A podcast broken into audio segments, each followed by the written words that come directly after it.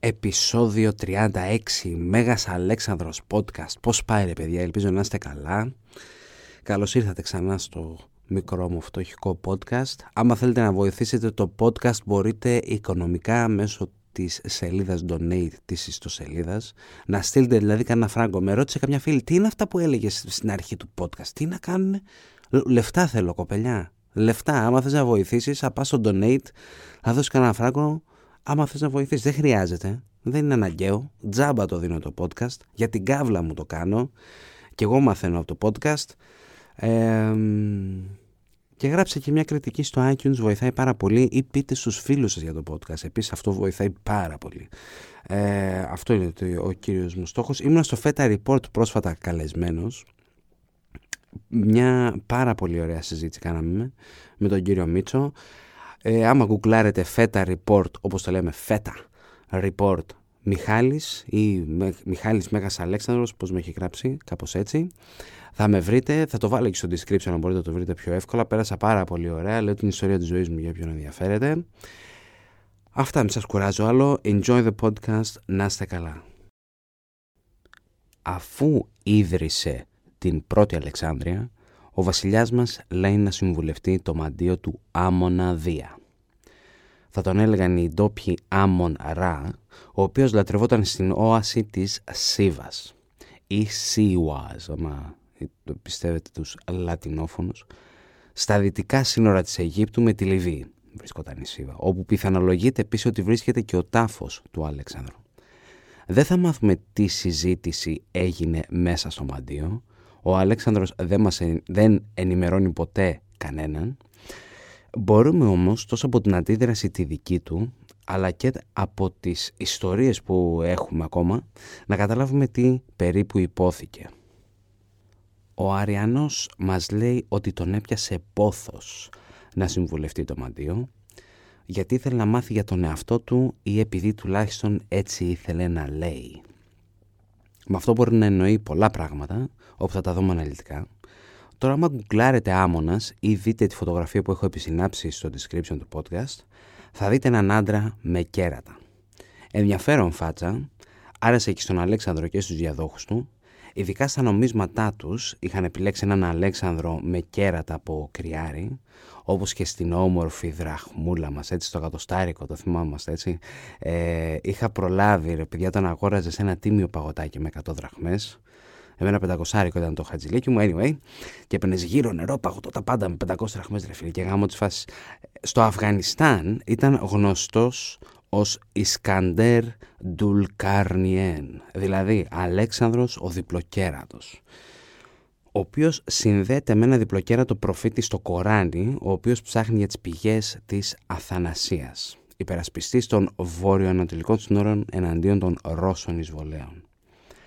Το μαντίο λειτουργεί για πολλούς αιώνες. Το είχε επισκεφθεί και ο Κρίσος, ο καυχησιάρης βασιλιάς της Λιβύας, όπως μας τον ε, περιγράφει ο Κούρτιος. Είχε πάρει τον διάσημο χρησμό από τους Δελφούς, όχι από αυτό το μαντίο. Δικέ μου κάνει εσύ τη μάχη και θα καταστρέψει ένα μεγάλο κράτος, όταν ρωτήθηκε εάν θα πρέπει να κάνει μάχη εναντίον των Περσών. Ε, τελικά όμως το κράτος που κατέστρεψε ήταν το δικό του. Πολλά λεφτά ο Κρίσος και σήμερα το λέμε ζει σαν Κρίσος. Ε, σε αυτό το τυπά αναφέρεται anyway. Ο Καλλισθένης είχε γράψει ότι ο Περσέας και ο Ηρακλής το είχαν επισκεφθεί. Και, όπως, και φυσικά δεν γίνεται να λείψει ο δικός μας τώρα από αυτό το elite club, έτσι. Ο, για τον Ηρακλή και πώς συνδέεται με τη μακεδονική βασιλική οικογένεια έχουμε μιλήσει και παλιότερα. Για όσους έχουν ξεχάσει, ο Φίλιππος ο πατέρας του Αλέξανδρου προέρχεται από τη δυναστεία των Τιμενιδών. Γενάρχης της ήταν ο Ηρακλής. Ο Αλέξανδρος, όπως και κάθε βασιλιάς της Μακεδονίας, και ο Ηρακλής προφανώς είναι γιος του Δία, όπως φαντάζομαι ξέρουμε όλοι. Και ο Αλέξανδρος, όπως κάθε βασιλιάς της Μακεδονίας, τιμούν ιδιαίτερα τον Ηρακλή. Δηλαδή, πολλές θυσίες και ό,τι άλλο μπορεί να ζητήσει ο αγαπητός και σε εμάς Θεός. Για τον Περσέα όμως δεν έχουμε ξαναμιλήσει. Ε, ο Περσέας με τον Ηρακλή έχουν και οι δύο κοινό πατέρα, τον Δία. Ή Άμονα, αν είσαι στα μέρη που είναι τώρα ο Αλέξανδρος, δηλαδή βόρεια της Αφρικής που είχαν πει. Ο Αλέξανδρος δηλαδή πάει να κάνει ό,τι έκαναν και τα αδέρφια του πριν από αυτόν, κατά μία έννοια. Φαίνεται ότι ο Καλιστέλης θέλει να μας εμφυτεύσει ότι ο Αλέξανδρος είναι γιος Θεού, σαν τον Περσέα και τον Ηρακλή και όχι μόνο του Φίλιππου. Να πω κάτι ακόμα έτσι για τον Περσέα μας. Είχαμε μια τάση παλιά στην αρχαία Ελλάδα να συνδέουμε ονόματα με καταστάσεις και τοποθεσίες, έτσι. Δηλαδή ανάλογα στο πώς ακούγεται ή πώς είναι γραμμένο ένα όνομα, α, από εκεί θα βγαίνει. Για τον Περσέα λέγανε ότι όλοι οι Πέρσες κατάγονται από αυτόν, ε, όπως και οι Μύδοι από τη Μύδια. Ε, τώρα δεν ισχύει κάτι τέτοιο, έτσι, αλλά αρκετά λαμπρά μυαλά της εποχής είχαν αυτές τις πεπιθήσεις όπως ο Ξενοφόντας, ο Πλάτωνας και ο Ηρόδοτος και πολλοί άλλοι. Αφού και οι ίδιοι οι Πέρσες σε κάποια φάση, αφού κατακτήθηκαν από τον Αλέξανδρο σε νομίσματα και σε αρκετούς μύθους της Μικράς Ασίας συγκεκριμένα, εμφανίζει το Περσέας ως σύμβολο των πόλεων τους. Ήρθε ο Περσέας να μπαλώσει αυτό το κενό που ίσως υπήρχε μεταξύ των δύο λαών Ελλήνων και Περσών. Με αυτή και μόνο τη φράση έτσι, επειδή ακουγόταν το όνομά του ίδιο. Ε, ο Αλέξανδρος όμως, πολύ πιθανόν να μην τον απασχολούσαν αυτά τα θέματα, Εντάξει, αφού άρεσε στον Καλυθένη, άστον εκεί πέρα να πει τη μαλακή, δεν πειράζει. Ο Άμονα, σαν θεότητα όμως, ήταν απολύτως γνωστός στους Έλληνες. Ο Πίνδαρο τον είχε εξυμνήσει, ο Λίσανδρο, ένας παρτιάς στρατιωτικός, τον είχε δει σε ένα όνειρο κάποτε όταν πολιορκούσε στα μακεδονικά σύνορα. Του πρότεινε ο Θεός να αφήσει την πολιορκία και έτσι έκανε. Οι ντόπιοι έπαθαν πλάκα. Λένε τι έκανε, έφυγε έτσι. Ποιον είδε όνειρο, έναν άμονα. Ε, τον άμονα αυτόν τον έκανανε κάτι σαν αίρεση, να πούμε μια έτσι μικρή θρησκεία, τον ελάτρευαν και είχαν χτίσει ένα ναό που ήταν αφιερωμένοι σε αυτό το Θεό, που τους έβγαλε από αυτή τη σκατοκατάσταση. Έτσι. Και ακόμα και οι Αθηναίοι, συγκεκριμένα ο Κίμωνας το 460 είχε προσπαθήσει να επισκεφθεί το μαντίο πριν εισβάλλει στη Σικελία, είχε στείλει και χρυσό. Και στον Πειραιά επίσης είχε χτιστεί ένας ναός προς τιμή του Άμονα, 30 χρόνια πριν φτάσει ο Αλέξανδρος στην Αίγυπτο πιθανόν από εμπόρους, θα είχαν εμπορεύματα που πήγαιναν Αίγυπτο, θα είχαν ακουστά μια θεότητα άμονα, αυτοί προσέχουν στον άμονα, προσεύχονται στον άμονα, το κάνουμε κι εμείς. Φύλαγε τα ρούχα σου να έχεις τα μισά που λέει και ο λαός μας. Όλα αυτά μας βοηθούν να καταλάβουμε τους λόγους που θα ήθελε να επισκεφτεί το μαντίο ο Αλέκος μας. Οι προηγούμενοι φαραώμεν όμως της Αιγύπτου δεν έδειχναν και τόση αγάπη προς το μαντίο του Άμονα. Για αυτούς ήταν θεότητα της Λιβύης, ταυτός, ταυτόσιμος με τον δικό τους Αμούν. Ο Αμούν είχε και ναούς δίπλα του, έτσι δεν χρειάζεται να πας ε, σε διαόλου τη μάνα να πούμε 500 χιλιόμετρα από την Αίγυπτο, είχε ναούς, έκανες μια βόλτα στον ήλιο και βρίσκεις γρήγορα, μπαμ μπαμ. Αυτό που κάνει, πάει να κάνει τώρα Αλέξανδρος είναι έτσι μια 500 χιλιόμετρα έτσι μακριά από την Αίγυπτο. Ε, μεγάλο ταξίδι ρε φίλε, τρε, τρελός, τρελαμένος. Ε, κάτι που ίσως μας δείχνει ότι ο Αλέξανδρος δεν πάει στο μαντίο επειδή το έχει δει μούρι τώρα που έγινε φαραώ. Η ελληνική του παιδεία είναι αυτό που τον έχει κάνει να ζητήσει αυτό το συγκεκριμένο μαντίο. Υπάρχουν και αυτοί που λένε ότι ακόμα και η ονομασία του μαντίου είναι βασισμένη στα ελληνικά από τη λέξη άμος. Άμος, άμονας, you know, yeah, ναι, ακούγεται το ίδιο. Θα τον πάρει πάνω από έξι εβδομάδες για να φτάσει και να πάρει τον χρησμό που θέλει. Ο Ιουστίνος θα πει την κακία του, θα πει ότι έστειλε πρώτα αντιπροσώπους να λαδώσουν τους ιερείς, αλλά κάτι τέτοιο δεν παίζει. Έτσι θα στείλεις πρώτα μία ομάδα, προχωράτε εσείς μέσα στην έρημο για 500 χιλιόμετρα και θα είμαι εγώ κοντά. Έτσι, εντάξει, άκυρο. Ισχύει στην διενώση. Έτσι, η ομάδα ταξιδεύει καλύτερα όταν ταξιδεύει μαζί. Πριν φύγουν από Αίγυπτο, θα στείλει τον Αμίντα Μακεδονία για να φέρει νέους που είναι κατάλληλοι για εκστρατεία. Τώρα είμαστε στα τέλη Δεκεμβρίου, έτσι. Ίσως οι χειρότερες μέρες για να ταξιδέψει κάποιος από το Λιβικό πέλαγος μέσα από τη Μεσόγειο και Αιγαίο και να φτάσει τελικά Μακεδονία. Αυτό μας δείχνει ότι παίζει να ένιωθε και λιγάκι απελπισμένος. Σίγουρα θα προτιμούσε τη σιγουριά των καλοκαιρινών μηνών για να στείλει τους άντρες του στην πατρίδα. Ξεκινάει η παρέα μας επίσημα αρχές Γενάρη από την Αίγυπτο. Βαδίζουν παραθαλάσσια, προχωράνε μέχρι το Παρετόνιο και εδώ σε καμία 300 χρόνια από τώρα στο Παρετόνιο αποχαιρετίστηκαν για τελευταία φορά ο Αντώνιος με την Κλεοπάτρα. Έκαναν δηλαδή ε, περίπου 270 χιλιόμετρα το σημερινό Μερσά Ματρούχ. Ο, Αρι, ο Διόδωρος εδώ μας λέει ότι τον περίμεναν οι απεσταλμένοι από την Κυρίνη, οι οποίοι του έφεραν ένα στεφάνι, άλογα, 300 πολεμιστές και 5 πολύ καλά τέθρυπα, άρματα δηλαδή, που ήταν για τέσσερα άλογα δεν τον έχαλασαν καθόλου, τα παίρνει μαζί του μαζί, για μαζί και προμήθειες για τέσσερις ημέρες. Από το Παρετόνιο κατευθύνεται νότιο-δυτικά και έχει ακόμα 320 χιλιόμετρα να βγάλει μέχρι να φτάσει στην όαση της Σίβας. Και τώρα αρχίζουν τα δύσκολα. Ξεκίνησαν τη μαλακία μάλλον οι οδηγοί του, λένε ότι τους πήγαν παραπάνω δυτικά από όσο έπρεπε. Είχε σηκώσει και νοθιά η Χαμσίν που λένε εκεί οι ντόπιοι, ο νοτιάς της Αιγύπτου. Ε, είναι ο αέρας τώρα που έρχεται και καλύπτει τον δρόμο, πράγμα που κάνει την ομάδα μας να χαθεί μέσα στην έρημο. Φανταστείτε ίσως τον χειρότερο σας εφιάλτη. Έχεις ξεκινήσει να φτάσεις κάπου και μέσα σε μερικά δευτερόλεπτα κλείνεις αμάτια για να καλυφθείς από την άμμο και το τοπίο μπροστά σου έχει αλλάξει ριζικά. Εδώ μεταξύ τους τελειώνει το νερό. Εδώ φαντάζομαι θα ξενέρωσαν ακόμα και οι πιο πιστοί φίλοι του Αλέξανδρου. Μου θέλει και μαντίο ο παπάρας. μην του πατήσω καμία. Ε, ο Αλέξανδρος όμως δεν πτωείται. Όπως πάρα πολύ ωραία μας λέει και ο Πλούταρχος, παράγραφος 26 και το θυμοειδές άχρη των πραγμάτων υπεξέφερε τη φιλονικίαν αίτητον, ου μόνον πολεμίους αλλά και τόπους και καιρούς καταβιαζομένην. Δηλαδή, ο ορμητικός χαρακτήρας του του έκαναν υποχώρητη τη φιλοδοξία του να αντιμετωπίσει αποτελεσματικά τις δυσκολίες, όχι μόνο προς τους εχθρούς, αλλά ακόμα και στον χώρο και στον χρόνο. Πα, μαλάκες, ζωγραφίζει ο Πλούταρχος, έτσι, και γάμω τα κείμενα. Και εκεί μέσα στο χάος, την πείνα και τη δίψα, τους σώζει μια θεόσταλτη, μας λένε οι πηγές μας, καταιγίδα. Τώρα πώς να μην πιστέψεις ότι υπάρχει Θεός, έτσι, ότι ο Θεός είναι με το μέρος σου όταν σου κάθεται μια τέτοια φάση. Η βροχή τους επιτρέπει να γεμίσουν τα δερμάτινα νεροδοχεία τους και η δροσιά τους να αντέξουν ακόμα κάποιες μέρες ταλαιπωρίας. Η καταιγίδα επίσης ξεκαθάρισε το τοπίο που τους επέτρεψε να ξαναβρούν λιγάκι το δρόμο.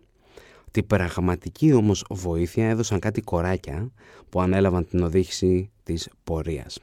Λένε να βοηθήσουν τα ανθρωπάκια, τα βλέπουμε εκεί πέρα να δυσκολεύονται. Ο Αριανός μας λέει ότι ο Πτολεμαίος αναφέρει ότι υποδείχθηκαν το δρόμο από δύο δράκους με ανθρώπινη λαλιά. Ο Αριστόβουλος λέει για κοράκια, ο Κούρτιος λέει για φίδια, αν και δεν το πιστεύει ο ίδιος, απλά το λέει έτσι για να περάσει η ώρα ακόμα ένα στοιχείο που να αποδεικνύει ότι η Θεή είναι με το μέρος. Όταν σου μιλάνε ζώα, σου λέει το κοράκι που να πας, εντάξει, προφανώς τον έχεις στείλει ο Θεός. Κατανοητό αν αυτό κάνει ορισμένους να ακυρώσουν όλη την επίσκεψη στο μαντίο. Θα μπορούσε κάποιος να πει έτσι, εντάξει, τώρα το γαμίσανε το θέμα, τι φίδια και δράκι, ρε φίλε, εντάξει, είπαμε. Αλλά ρε παιδιά, λίγο η πείνα, λίγο η δίψα, μπορεί να φάγανε και κανένα μανιτάρι περίεργο.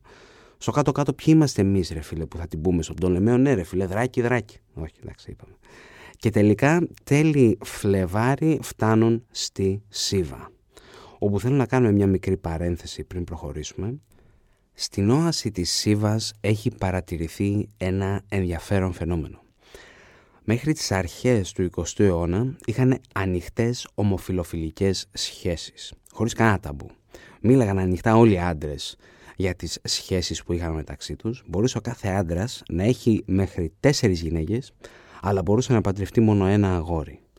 Για να αγοράσει ένα αγόρι, μας είχε πει ο Γερμανός George Steindorf, που είχε ζήσει στη Σίβα και στην Αίγυπτο για 30 χρόνια, στι αρχές του 20ου αιώνα, μελετώντας τους, πλήρωνες 15 λίρες για ένα αγοράκι. Ενώ για γυναίκα λίγο παραπάνω από μία λίρα. Οι άντρες μεταξύ τους συχνά είχαν διαμάχες για τα αγόρια τους, αλλά ποτέ για τις γυναίκες. Μας λέει ο Βρετανός συγγραφέας Ρόμπιν Μόγκαμ, τίποτα, που έγραφε το 1940. Αλλά σημειώνει επίσης ότι μέχρι τότε είχαν απαγορευτεί οι γάμοι μεταξύ ανδρών. Κάτι το οποίο το έχω ακούσει κάποτε σε ένα podcast και λέω εντάξει, okay, εντάξει, μπορεί να είναι και μαλακίες να πούμε, ποιος ξέρει. Αλλά το πέτυχα τώρα και εγώ στη μελέτη μου και ρε παιδιά, πολύ ενδιαφέρον γιατί είναι μια χώρα έτσι που είναι βαθιά θρησκευόμενη, να πούμε. Πώς γίνεται και έχεις αποδεχθεί τον ομοφιλοφιλικό έρωτα σε τέτοιο βαθμό. Εντάξει. Οι δυτικοί το ανακάλυψαν, όπως είπαμε, στις αρχές 20ου αιώνα. Μάλλον τότε το πήραν πρέφα και οι Αιγύπτιοι. Δεν τους ενοχλούσε κανείς τόσα χρόνια, ρε φίλε, αλλά το έμαθαν και έβαλαν τα δυνατά τους να τους το κόψουν όπως και έγινε. Και επιστρέφουν τώρα στην ιστορία μας. Και βλέπει ο Αλέξανδρος μπροστά του μια τεράστια όαση. 80 χιλιόμετρα μάκρος, 25 χιλιόμετρα φάραδος. Πρέπει να ήταν και γάμο της φάσης, έτσι, μετά από φλερτάρισμα με το θάνατο, βλέπεις φίνικες, βλέπεις μια πανέμορφη πρασινάδα, έχεις να φας όσο θες. Οι πηγές μας λένε για αυθονία ελιών και χορμαδιών. Σχεδόν όλες οι πηγές μας λένε για μια πηγή που τα μεσάνυχτα βγάζει ζεστό νερό και όσο προχωρούσε η μέρα γινόταν κρύο και το μεσημέρι λένε ήταν παγωμένο. Τώρα εγώ με ένα μικρό γκουγκλάρισμα δεν το πέσα ιδιαίτερα, δεν βρήκα κάτι στο ίντερνετ. Άμα ξέρετε κάτι ρε παιδί και μπορούμε να το εξηγήσουμε, στείλτε μου και εμένα να μάθω.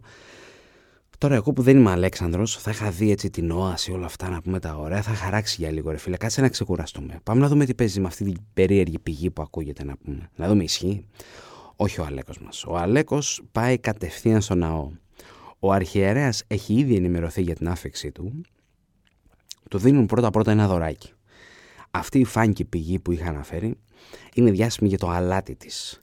Το, χρησιμοποιούν, το χρησιμοποιούσαν οι Αιγύπτιοι για συσθυσίες γιατί θεωρούταν καλύτερο και καθαρότερο από αυτό της θάλασσας. Ο Διόδωρος μας εξηγεί για τις πρώτες επαφές Αλέξανδρου με τους ιερείς του Μαντίου. Μας λέει για ένα ξύλινο άγαλμα που το είχαν καλύψει με πολύτιμους λίθους. Ο Κούρτιος μας λέει ότι πρόκειται για το άγαλμα της Σφίγγας που έδινε, την, ε, που έδινε έτσι μια ιδιαίτερη σοβαρότητα στο μέρος. Θυμάστε ποια είναι η σφίγγα, έτσι σου έδινε ένα γρίφο και εσύ αν απάταγε σωστά ζούσες, αλλιώς πέθανες. Ο Ιδίποδας είχε δώσει μόνο τη μόνη σωστή απάντηση. Τον είχε ρωτήσει ποιο όν το πρωί στέκεται στα 4, το μεσημέρι στα 2 και το βράδυ στα 3. Ο άνθρωπος, λέει ο Ιδίποδας, μπράβο παιδί μου, το πρωί δηλαδή στα ξημερώματα της ζωής του κινείται στα 4, το βράδυ της ζωής του στα 3 και με τη βοήθεια μπασούνιο και στο ενδιάμεσο με 2. Όπως κινούμαστε οι περισσότεροι. Από την ξενέρα της βουτάει σφίγγα στον κρεμό και σκοτώνεται. Άλλοι λένε ότι της επιτέθηκε ο Ιδίποδα όταν αυτή ακόμη επεξεργαζόταν ότι κάποιος είχε βρει λύση στο γρίφο της.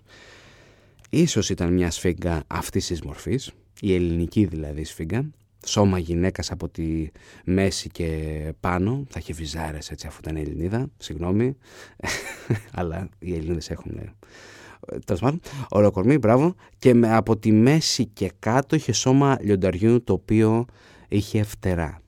Οι Αιγύπτιοι τις ε, απεικόνιζαν λίγο διαφορετικά, είναι σε μορφές φαραώ, δεν έχουν καμία σχέση με τη δικιά μας. Έχω μια ωραία φώτο να τη τσεκάρετε και αυτή στο description.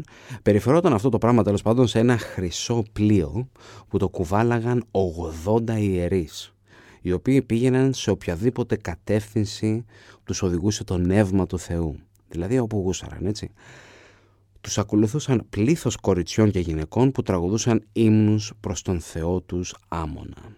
Οδηγούν τον Αλέξανδρο στο ναό, όπου για την πρώτη επαφή που είχε ο Άλεξ με τον ιερέα έχουμε μια ωραία αστεία ιστοριούλα, όταν τον ίδιο ο ιερέας θέλησε να του μιλήσει ελληνικά και ήθελε να πει «ο πεδίον» αλλά από βαρβαρισμό που λέει και ο Πλούταρχος ε, πρόφερε σίγμα αντί για νη και είπε «ο παιδιος».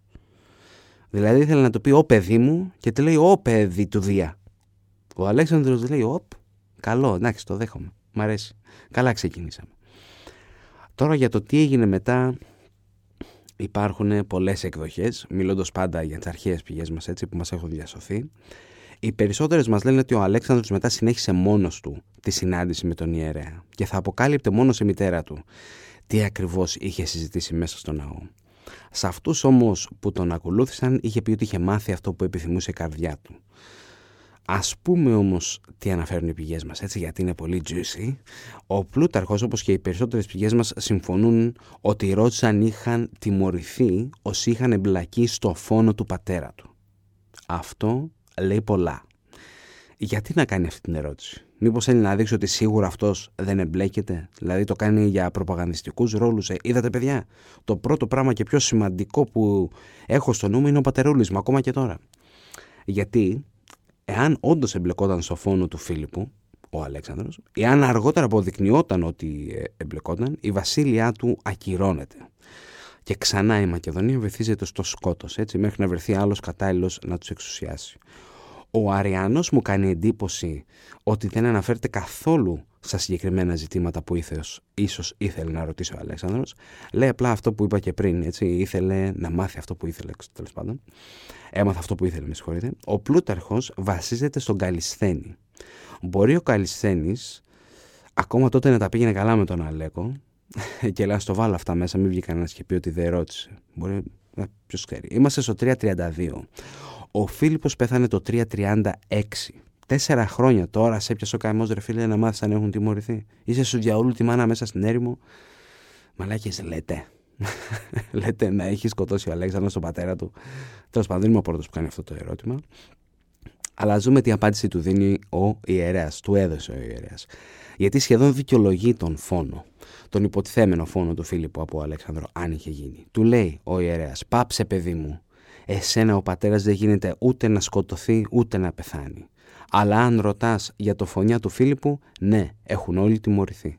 Απόδειξη για τη θεϊκή καταγωγή σου, τα κατορθώματά σου, γιατί εσύ αγορίνα μου είσαι ανίκητος και, και θα είσαι πάντα ανίκητος. Από εκεί το παίρνουν και λένε ότι πήρε χρησμό όπως θα γίνει κύριος όλης της, όλης της Ασίας, πιστεύοντας το Διόδωρο. Τρεις από τις αρχαίες πηγές μας, ο Ιουστίνος, ο Κούρτιος και ο Πλούταρχος, απαντάνε στο ερώτημα πόσο σημαντικό ήταν αυτό για τον Αλέξανδρο. Ο Κούρτιος και ο Πλούταρχος λένε περίπου τις ίδιες ιστορίες. Ο Κούρτιος αντιγράφει μάλλον τον Πλούταρχο. Μας λένε ότι ο Πλούταρχος στην αρχή ότι απέναντι στους βαρβάρους έδειχνε πραγματικά να πιστεύει πως είχε γεννηθεί από Θεό ενώ στους Έλληνες ήταν μετριόφρον. Κάτι που εμένα αυτό πλησιάζει τη λογική, γιατί στους ξένους δείχνεις ότι δέχεσαι τις δικές σου παραδόσεις, κάτι που ίσως τους κάνει πιο εύκολο να δεχθούν την υποταγή σου. Έτσι είναι θέμα marketing. Εντάξει, δεκτό. Είχε κάνει μια πατάτα όταν έγραφε στους Αθηναίους μας, λέει ο Πλούταρχος, όταν έγραφε στους Αθηναίους για τη Σάμο, είχε πει «Εγώ δεν θα σας έδινα πολύ ελεύθερη και ένδοξη. Την έχετε όμως αφού την πήρατε από τον και καλά πατέρα μου, εννοώντας τον Φίλιππο. Μάλλον θα έγραφα όταν ήταν παρόν κανένας βάρβαρος και πήραν τα μυαλά του αέρα. Ποιος ξέρει, ή μπορεί να το έβαλαν και οι Αθηναίοι, έτσι, για να, κάνουν, να το βγάλαν από το μυαλό τους εντελώς, για να κάνουν και αυτοί να βγάλουν μια βρώμα για τον Αλέξανδρο. Αργότερα, όταν ε, είχε σε κάποια μάχη χτυπηθεί από βέλος, γύρισε στους δικούς του και λέει αυτό φίλοι μου που ρέει είναι αίμα και όχι η χώρας που ρέει στις φλέβες των μακάριων θεών. Αυτό ο Αλέκος μας το έχει πάρει από τον Όμηρο, ο οποίος ο Αλέξανδρος ήταν μεγάλος λάτρης του, όπως ήταν σχεδόν και νομίζω οι περισσότεροι Έλληνες αυτής της εποχής.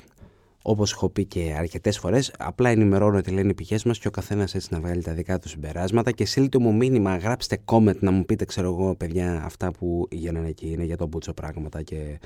Εννοείται, μ' αρέσει. Υπάρχουν και αυτοί που λένε ότι δεν παίχτηκε καθόλου έτσι η φάση. Ίσως το λάθος του ιερέα με το παιδιος να ήταν η μόνη αλήθεια και αυτό να το ξέρουμε μιας και θα έγινε παρουσία όλων. Γιατί μέσα στο μαντίο, όπως είπαμε, δεν μπήκε κανένας. Και ο απλούστατο λόγος, παιδιά, γιατί το λένε αυτό, γιατί το μαντίο του Άμονα δεν λειτουργεί όπως τα μαντία στην Ελλάδα. Δεν κάνεις δηλαδή ερώτηση, περιμένεις απάντηση με φράσεις που εσύ αργότερα θα μεταφράσεις και θα επεξηγήσεις όπως εσύ πιστεύεις. Παίρνεις απαντήσεις με νοήματα, κινήσεις, σε κάποιες περιπτώσεις χορούς και τέτοια τρελά πράγματα. Δηλαδή ήταν είτε καταφατικές είτε αρνητικές. Ναι ή όχι, με απλά λόγια. Που αναιρεί σχεδόν ό,τι λένε οι αρχαίες πηγές μας, εκτός από τον Αριανό που κρατά επίπεδο, έτσι. Και λέω σχεδόν και όχι τελειωτικά, επειδή μας δείχνει τι σκεφτόταν ο Κοσμάκης που περιτριγυρνούσε τον Αλέξανδρο την εποχή που ζούσε, αλλά και αυτοί που έγραφαν 200 ή 400 χρόνια μετά το θάνατό του. Επαναλαμβάνω κάτι που είχα πει στο προηγούμενο επεισόδιο, με συγχωράτε, αλλά οι στρατιώτες του έχουν αρχίσει και τον ευλέπουν λιγάκι διαφορετικά. Είχαν αποδεχθεί, όπως και ο πατέρας του, ότι είναι ο ίδιος απόγονος του Δία. Μέχρι εδώ όλα καλά. Και άλλοι Έλληνες το έκαναν. Ο Αριστοτέλης ήταν απόγονος του Μαχάωνα, που ήταν γιος του Θεού της Ατρικής Ασκληπιού. Δεν ήταν κάτι εξωφρενικό. Αλλά άλλο να λες ότι είσαι άμεσος απόγονος ενός Θεού, γιατί αυτό σημαίνει ότι είσαι και εσύ ο ίδιος Θεός. Όχι ότι είναι ακόμα σε φάση τώρα που θα τον ακυρώσουν και να τον εστείλουν στο διάολο, έχουν ακόμα υπομονή μαζί του, αλλά έχουν μια ξυνήλα μέσα τους. Δεν θα σκάσει τώρα η φούσκα, έχουμε ακόμα να πούμε.